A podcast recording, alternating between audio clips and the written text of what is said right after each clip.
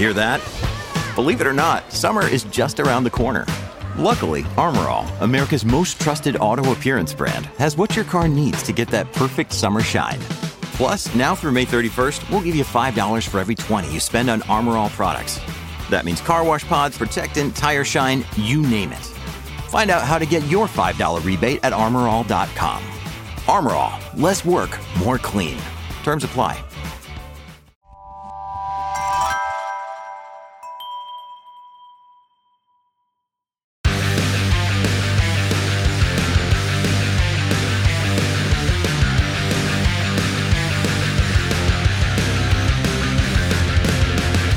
Welcome to Pit Pass Moto, the show that brings you deep dive interviews with the motorcycle industry insiders and racers that make the sport move.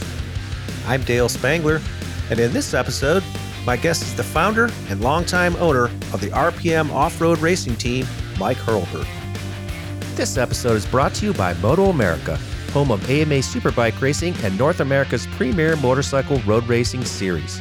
Rewatch every round of the 2023 series and revisit all the season's action with the Moto America Live Plus video on demand streaming service.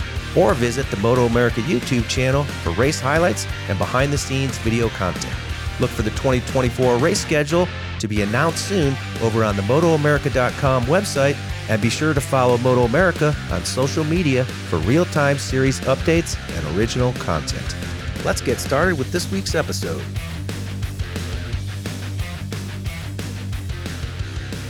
I'm thrilled to welcome today's guest. He's the owner and founder of the RPM Racing KTM team, Mike Hurlbert. Mike, how are you today? What's happening? I'm good, Dale. We're sitting uh, at my home office in Washington State looking out at a really rainy, stormy day, which is pretty typical for Washington, November, December, January, which is somewhat why we come up with some pretty darn good riders in the difficult terrain environments that happen in motorcycle racing and off-road racing. Yeah, it's got to be like I mean, I think Washington's one of those states where you can get everything from desert in the eastern half to full on, you know, temperate rainforest in the west end. There's been guys that have come out of there like Jason Rains and Tristan Hart. Yep, Tristan Hart. Yeah, I mean, you've had some good people come out of Washington State, that's for sure. Yeah. Well, this is kind of like your off season, I guess you could say that, right? So you're probably prepping for 2024 race season, I assume. Yeah, and backing up, Tristan Hart's not from Washington State; he's from Canada. But oh yeah, he's Canadian. Yeah, yeah but I'm 20 minutes from the Canadian border, so I see a lot of the Canadian riders. I meet them. We used to race a lot up through there, so you kind of see the talent developing to the north. And uh, Tristan Hart was quite noticeable uh, a few years ago. And uh, yeah, we're getting ready. We're working on getting ready for photo shoot. You know, finalizing with sponsors. Pretty pretty wrapped up with the sponsor world right now, and now it's getting ready for photo shoot and and uh, video and all the fun stuff to uh, promote our team and our riders for 2024. Well, you've been running this team now since 2001. Wow, that's incredible. Congratulations on that. So, how did this all begin and like where did this passion to start a, a motorcycle race team come from? Yeah, thank you, Dale. So, I raced motocross when I was a youngin' looking at the timeline, I watched a guy named Steve Baker race flat tracker or loco track Hannegan Speedway in Bellingham, Washington. And he would win the flat track pretty handily. My grandma would take me to those races. Steve Baker ended up winning Daytona 200. He ended up being the first American world champion before Kenny Roberts, actually. Oh, wow. So Steve actually became my hero. And Baker lived close to my neighborhood. And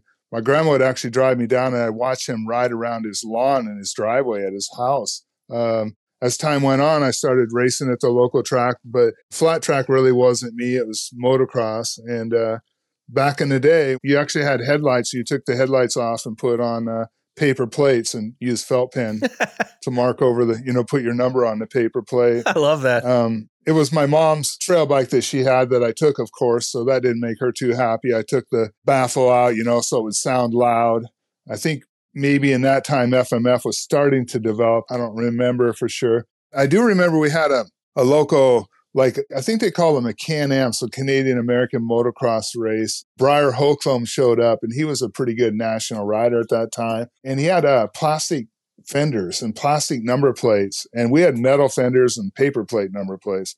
And I, I just remember I wanted to have like that cool plastic stuff, which turned out to be Preston Petty. Yeah yeah, so then I started racing motocross, you know, in the 70s, 80s. From there, I went on, I got hurt my knee and I went on to car racing. I thought that'd be kind of cool to be a dirt track car racer. And I did that for like 10 or 12 years and won quite a few championships at Skagit Speedway in Washington State, dirt track. And then that kind of propelled me into the NASCAR series. I had a pretty good winning record. And actually, the France family at NASCAR recognized what I was doing and gave me an opportunity to build a NASCAR truck and join the series in the very beginning. So I did that for a few years.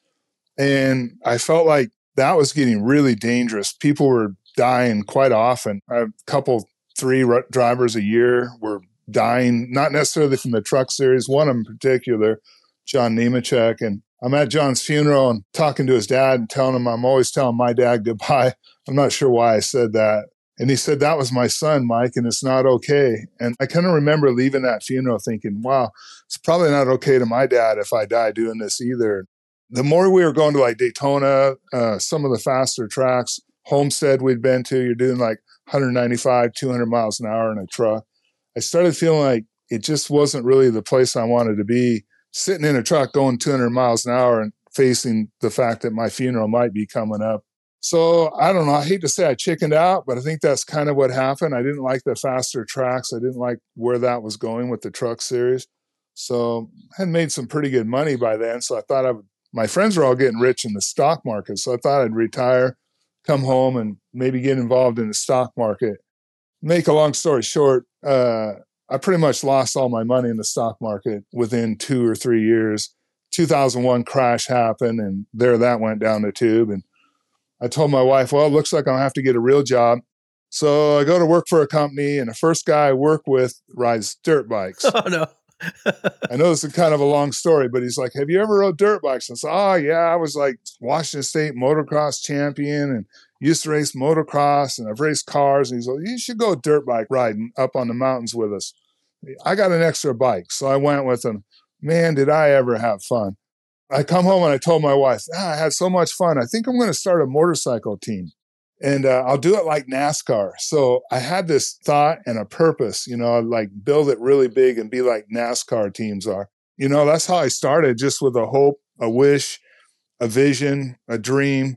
What I didn't know is as time goes on, our industry, the motorcycle industry, doesn't really have as many spectators and as much media and as much following to just build right up to like the NASCAR teams. What else I didn't know is the manufacturers in NASCAR, like Ford, Chevrolet, Toyota, they all sponsor a team.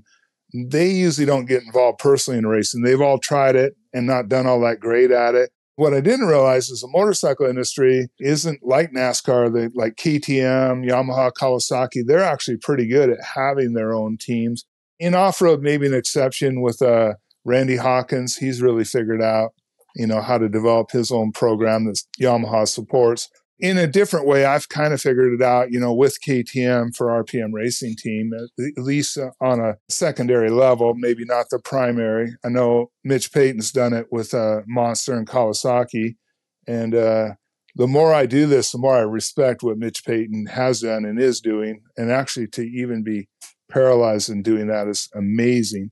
So the one other thing I looked at motocross and off road when I was going to start, and because this group I was riding with were all off road riders, and I was having so much fun, and because motocross, I realized riders get injured, including myself, fairly quickly, and it ruins your hopes and your dreams. I thought off road would be safer. I'll have more longevity with that. And even if it takes me longer to build up to this dream and vision I had, um, that's okay here I am 20 some years later. I still don't have that semi truck and that NASCAR feel that I had hoped to get, but I'm at peace with where I'm at. I've done a lot. I've had some great riders. We've accomplished a lot in the motorcycle industry, especially and in off road racing. So, heck, I'm at peace with what we're doing. Well, it's amazing. Like, if there was one of those decisions that you didn't make, like, who knows if you would be here right now? Like you said, you got to that point with the NASCAR truck and I think it's the same way with dirt bikes. Like if you if you have fear in your mind, it's time to probably move on. Yeah. If that wouldn't have happened to you, who knows if you would have started the team. Yeah. Like I feel like your story is just it's a story of perseverance because like you just keep pushing through no matter what. And you know, as we know, how many teams have we seen during this 20 years that you've been doing this that have come and gone. You know, I mean, there's a lot of teams that are not around anymore. Yeah. When I made my commitment to start this motorcycle team, I made a commitment to do it longer term and not let distractions stop me. In other words, you know, obstacles, hard to do things, tough times. And wow, have I ever seen, you know, everything from COVID recently to the 2008 housing market crash, a lot of people disappeared. And I made a commitment to keep digging and clawing my way no matter what. Actually, I have a little quote on my desk that says, A winner never quits and a quitter never wins. Yep, that's a great one. so. I look at it every single day I get up. I mean, I have my days, and, you know, I've watched these other people come and go. And so much has to do with kind of skill and luck in this industry, right? Like I chose to be with KTM years ago, and they were not really winning very much. They weren't really a very big company, but they kept making better motorcycles and they kept fixing their problems. And I tried one year with Kawasaki, but I got treated better at KTM, more person to person treatment. And it's still that way, more like family, I guess you'd say. And I, I, like that kind of environment. And I like to run my race team more like family. You know, still, you got business to do. And, and you have to figure out how to win, hopefully, at least get podiums if you can.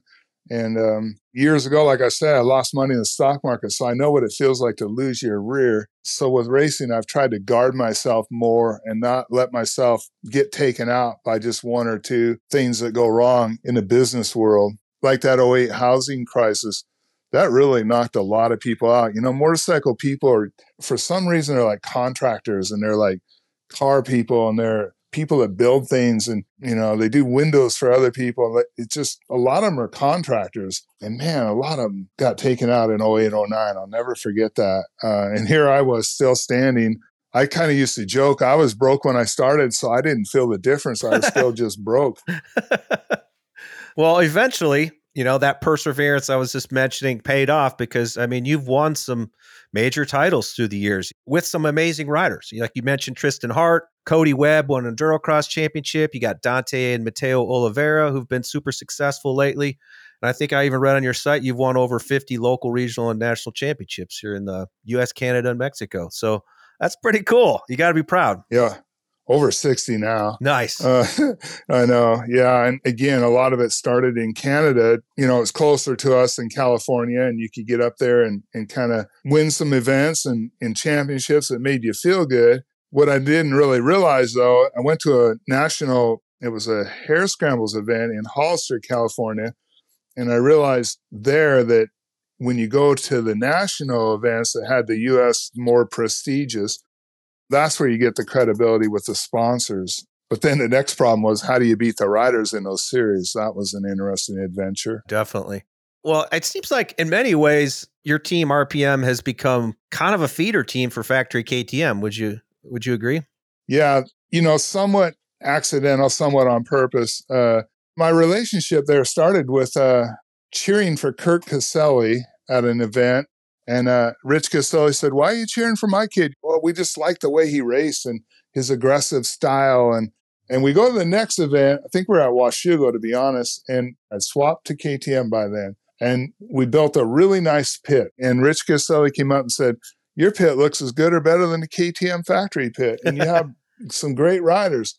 How come they don't help you more? And I said, I don't know. It's like I'm starting to figure out how to get podiums. I'm starting to do pretty well, but I sure can't get any help. And um, he introduced me to Ron Heben, who was running the KTM race team at that time. This was at Washougal. And Ron said, leaving the event, he said, when you get home, you write up an order. Here's my business card. Send me an email and order up some parts, and I'm going to approve a parts budget for your team.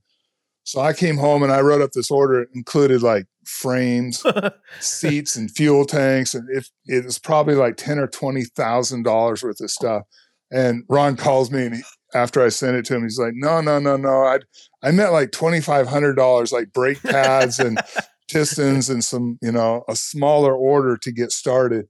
So I reduced the order, and away we went, and slugging it out for a year, just getting some parts somewhere about that same time, uh, we had Maria Forsberg riding by then, and she was starting to win a lot of women's races.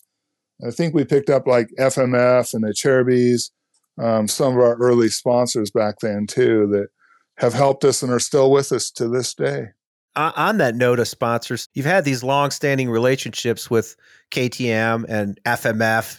Are there a few others that you've kind of carried through the years, or uh, have you kind of like moved around a little bit? I guess you could say.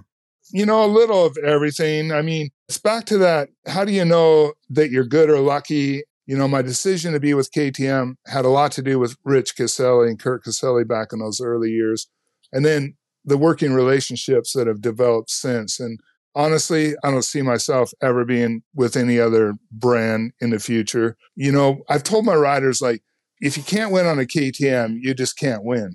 yeah, it's probably true. Yeah. yeah. And so I don't try to look at the brand and say, if I was with some other brand, I'd do better. That's really, it would just doesn't make sense to me. So, you know, I stay loyal to the brand. They help me, I help them, and we, we get, you know, something accomplished from all of us you know, backing up to what you asked me about becoming a feeder team, the main reason for that is I've never been able to get a really top dollar sponsor like someone from the you know the more commercial side. Let's say home depot would be a good example you know in a really strong budget. And so what happens we get these riders that are extremely qualified we start winning a lot. They can make decent money with me and the sponsors we have pretty darn good money.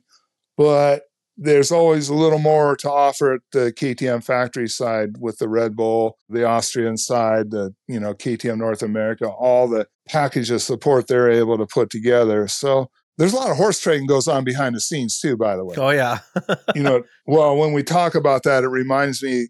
I can remember my boss at KTM calling up and saying, you know, we know you had Cody Webb signed up for two years, but he won just about everything that could possibly be won in 2015, and we think we'd like him on the factory team in 2016. And I, am like, no way. Like, I, I want to keep him my second year. Like, I'd never experienced winning so much as we won with him and at such prestigious events. And so I'm like, I kind of, I really want to keep him. And so we kind of had to wrestle a little bit for that. And they finally said, hey, what if we give you budget to help, you know, a few other riders. Like, you know, you take your pick. So my pick was Dante Oliveira, Mateo Oliveira, and Tristan Hart. Wow, great choices. Yeah. I mean, I didn't know that though. I do now. You know, they ended up all three being factory riders. Currently, they're on factory team right now. So I guess that was a pretty good pick. Yeah, it's like you have a crystal ball. Like even your current team, you know, Will and Gus Reardon, I mean, these kids seem like they're phenoms. Like I feel like you, if you look at all the names of the riders you you bring up, they tend to go on to pretty successful careers. Well, and sadly, I just traded Will and Gus. Oh no, were they, uh, are they off to a factory ride now too, or? Yeah. Wow. Yeah. Will's with Gas Gas, and uh, Gus is with a KTM effort that uh, a factory effort that's going to work with a different program back east. Uh, we had accomplished a lot, so we we had kind of pulled out of the back east events maybe three or four years ago, five years. And we're going to focus more on the west and let trail jesters focus on the east. And then Angus Reardon came to me one day and said, I think I want to go GNCC racing. I know that's where Josh Strang is. And, uh, my parents are buying a house in North Carolina. And I'm like, well, let me present that to KTM. And they're like, well, we could try it. Do you think you could get podium? And, and I said, I, I'm pretty sure. I mean, he has the speed. He just doesn't really know how to get around the trees, but he'll figure that out. He's young and, you know, adaptable. And yeah, so the last round he actually won in Indiana and uh, finished second in points in XC2 class at GNCC. He won the sprint enduro championship um, in XC2 class. So I guess the kid did quite well. Yeah. You mentioned Trail Jesters. I, I think I read where they're actually going away, which was surprising to me because they're one of those teams that's probably been around almost as long as you have. Yeah. A fair amount after me. But once they came on the scene, that's when I kind of decided they could cover that and I would cover the West. And we really never made that deal. But they were darn good at it on their side, and I was darn good at it on our side. And, you know, the travel, the less travel was kind of appealing to me and also, you know, because I'm not there, I don't really find the riders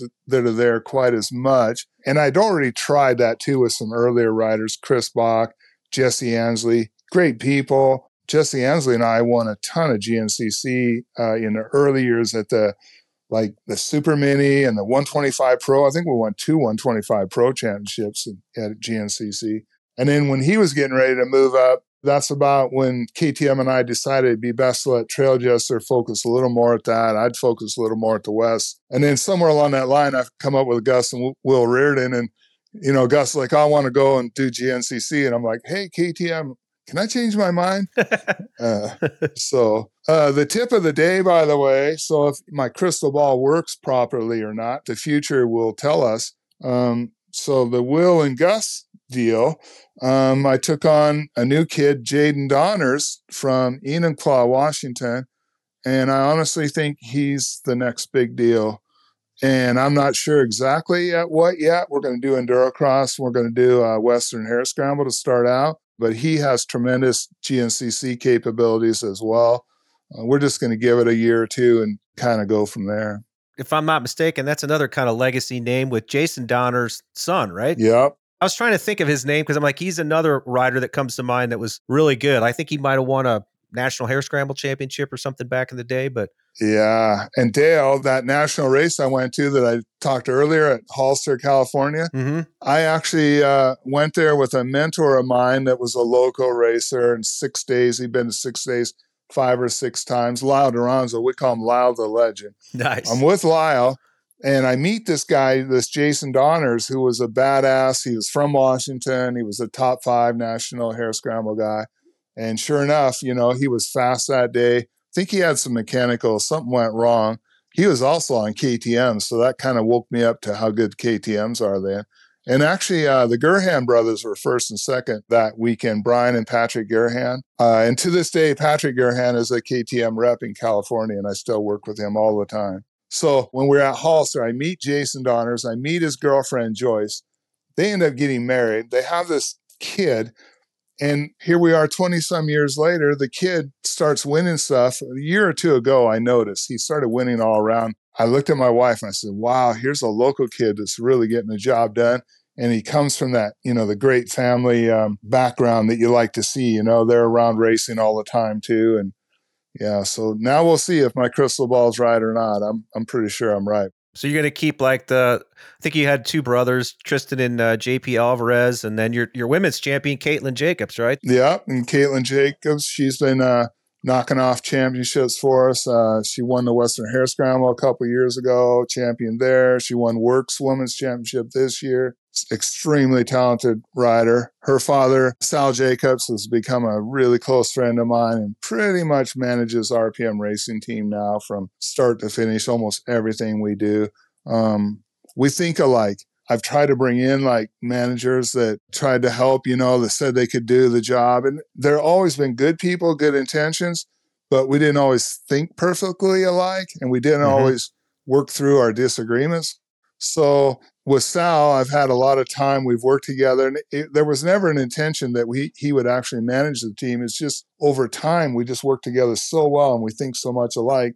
I asked him if he'd take on that role. You know, I bumped up some of the uh, per diem, the travel, the performance dollars to help him, help me, and sure enough, it's it's working out really, really well. Uh, that's got to make a huge difference. You know, when everybody's clicking and kind of feeling like you're all part of that, you know, same team it's got to make things, you know, go a little smoother on the weekend and just be more fun in general. Yeah, it does. And then JP Alvarez and his brother Tristan Alvarez were pretty much an easy pick too. I saw JP Alvarez beat Mateo Oliveira. I think Mateo hadn't been riding for me yet, but I saw JP beat him. And every time we showed up in a year or two after that, I always worried about him being a guy that was going to beat us, you know, at every race. Uh, but he had some injuries, some knee injury problems that were kind of holding him back. And then the the Robbie Bell Kawasaki deal lost out on their 250 pro support. And so I asked both Robbie and JP, you know, what's it look like for the next year? That was the year before last.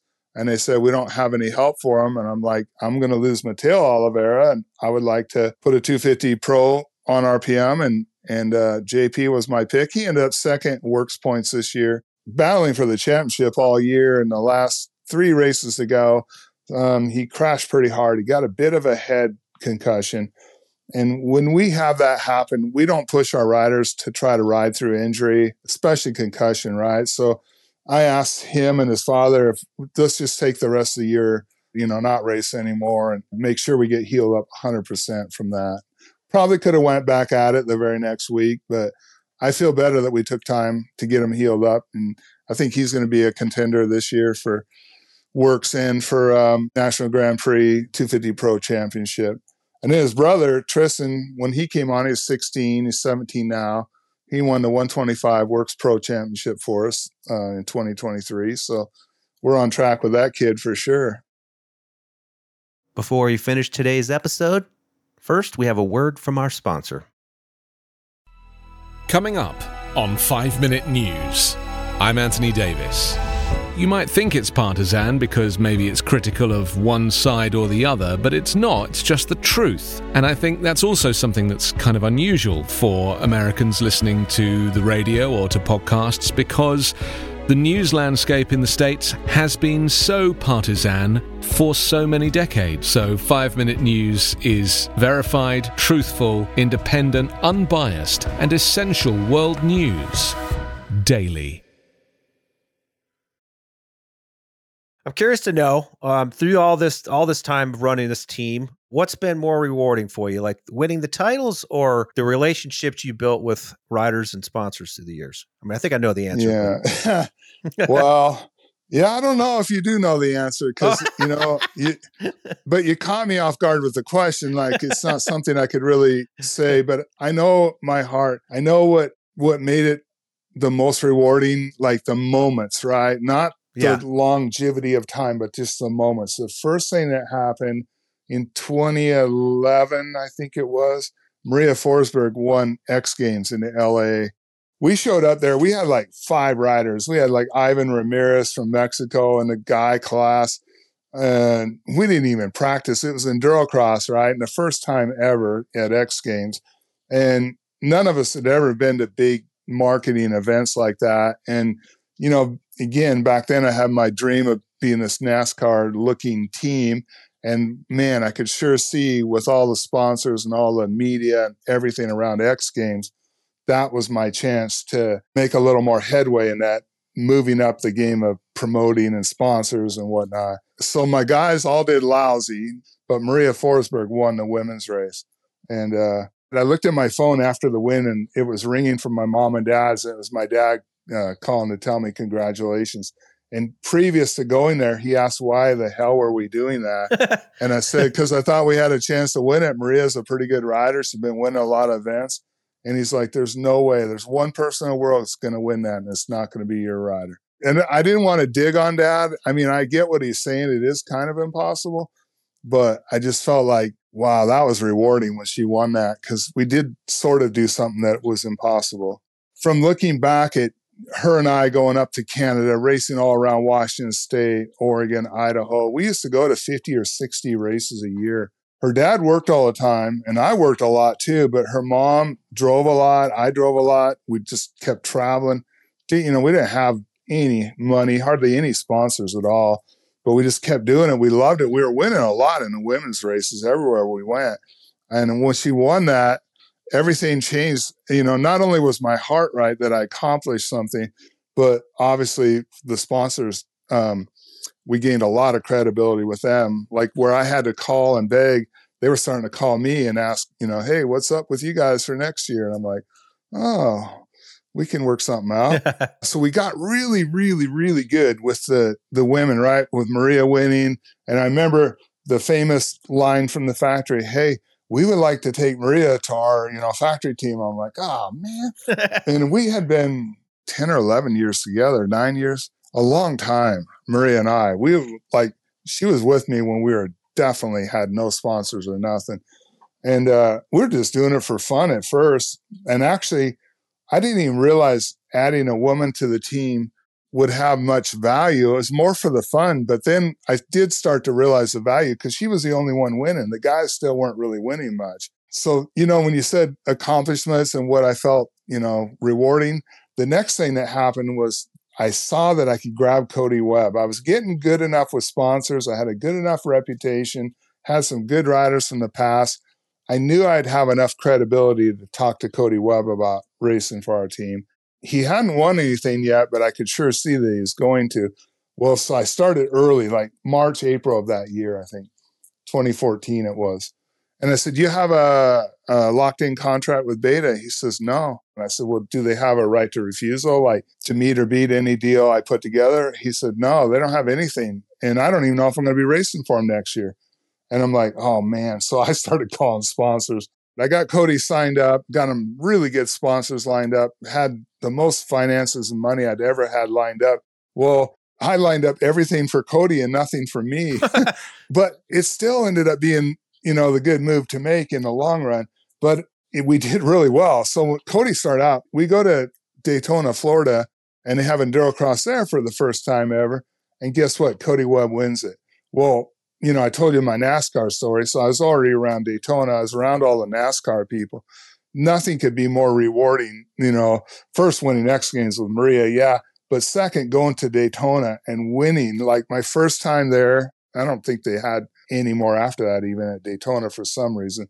But the enduro cross race there, we won it. Cody won it. And man, oh man, did that ever make me a happy camper. So those were a couple long lasting memories. And I got to also say, though, the one thing Cody did for me, uh, he showed everybody else that if you ride a bike for RPM Racing Team and a KTM and all the sponsors we have and you use their product, you can win a race. So previous to that, my riders, my guy riders kept telling me that basically I was doing everything wrong, that I had the wrong sponsors, I had the wrong product, I had the wrong this, I had the wrong that. And Cody took everything that everyone else previously said wouldn't work and won everything with it. So that kind of changed how I looked at picking riders for the future, also, you know? Like it doesn't mean when you ride for me, you have to say everything works great, but it's like it's the rider, it's not the bike. And I don't let riders convince me different nowadays.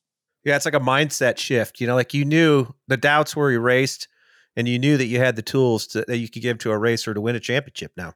Yeah. I never forget too with Cody, he's I said, Do you think the front tire is working? Because my previous riders were telling me, and one of his teammates that year was telling me the front tire just it's not grabbing good enough. And Cody said, he looked at me kind of sideways and said, Why would the front tire be touching the ground, Mike?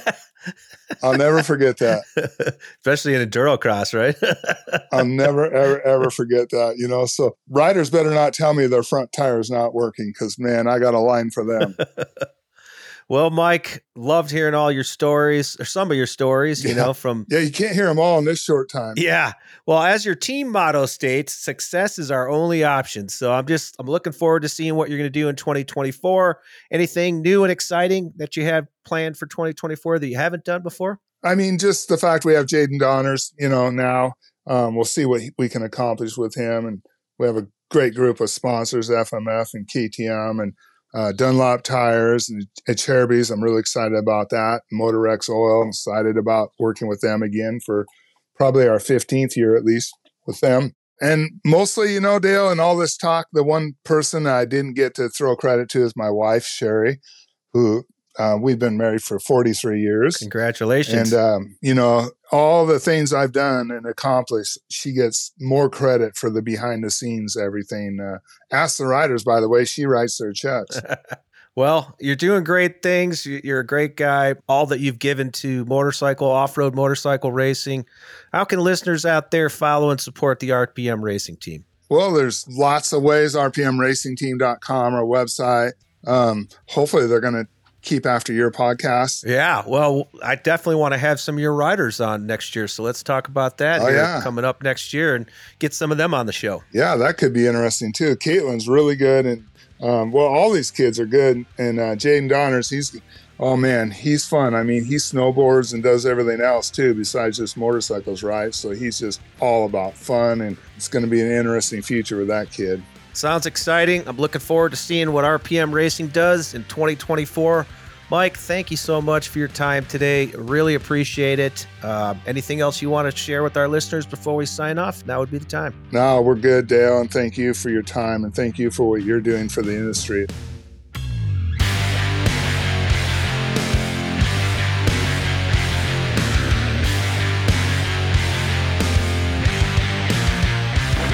If you enjoyed this episode, follow Pit Pass Moto on your favorite podcast listening app so you never miss an episode.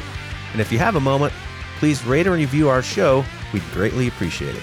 You can also follow us on social media or visit pitpassmotorsports.com. where you can listen to the past episodes and check out the new Pit Pass Motorsports blog powered by Podium Life, featuring articles and industry news focused exclusively on two wheel and four wheel motorsports. Head to pitpassmotorsports.com to check it out. I'm Dale Spangler. I hope you'll join us next week for another episode of Pit Pass Moto. Thanks for listening.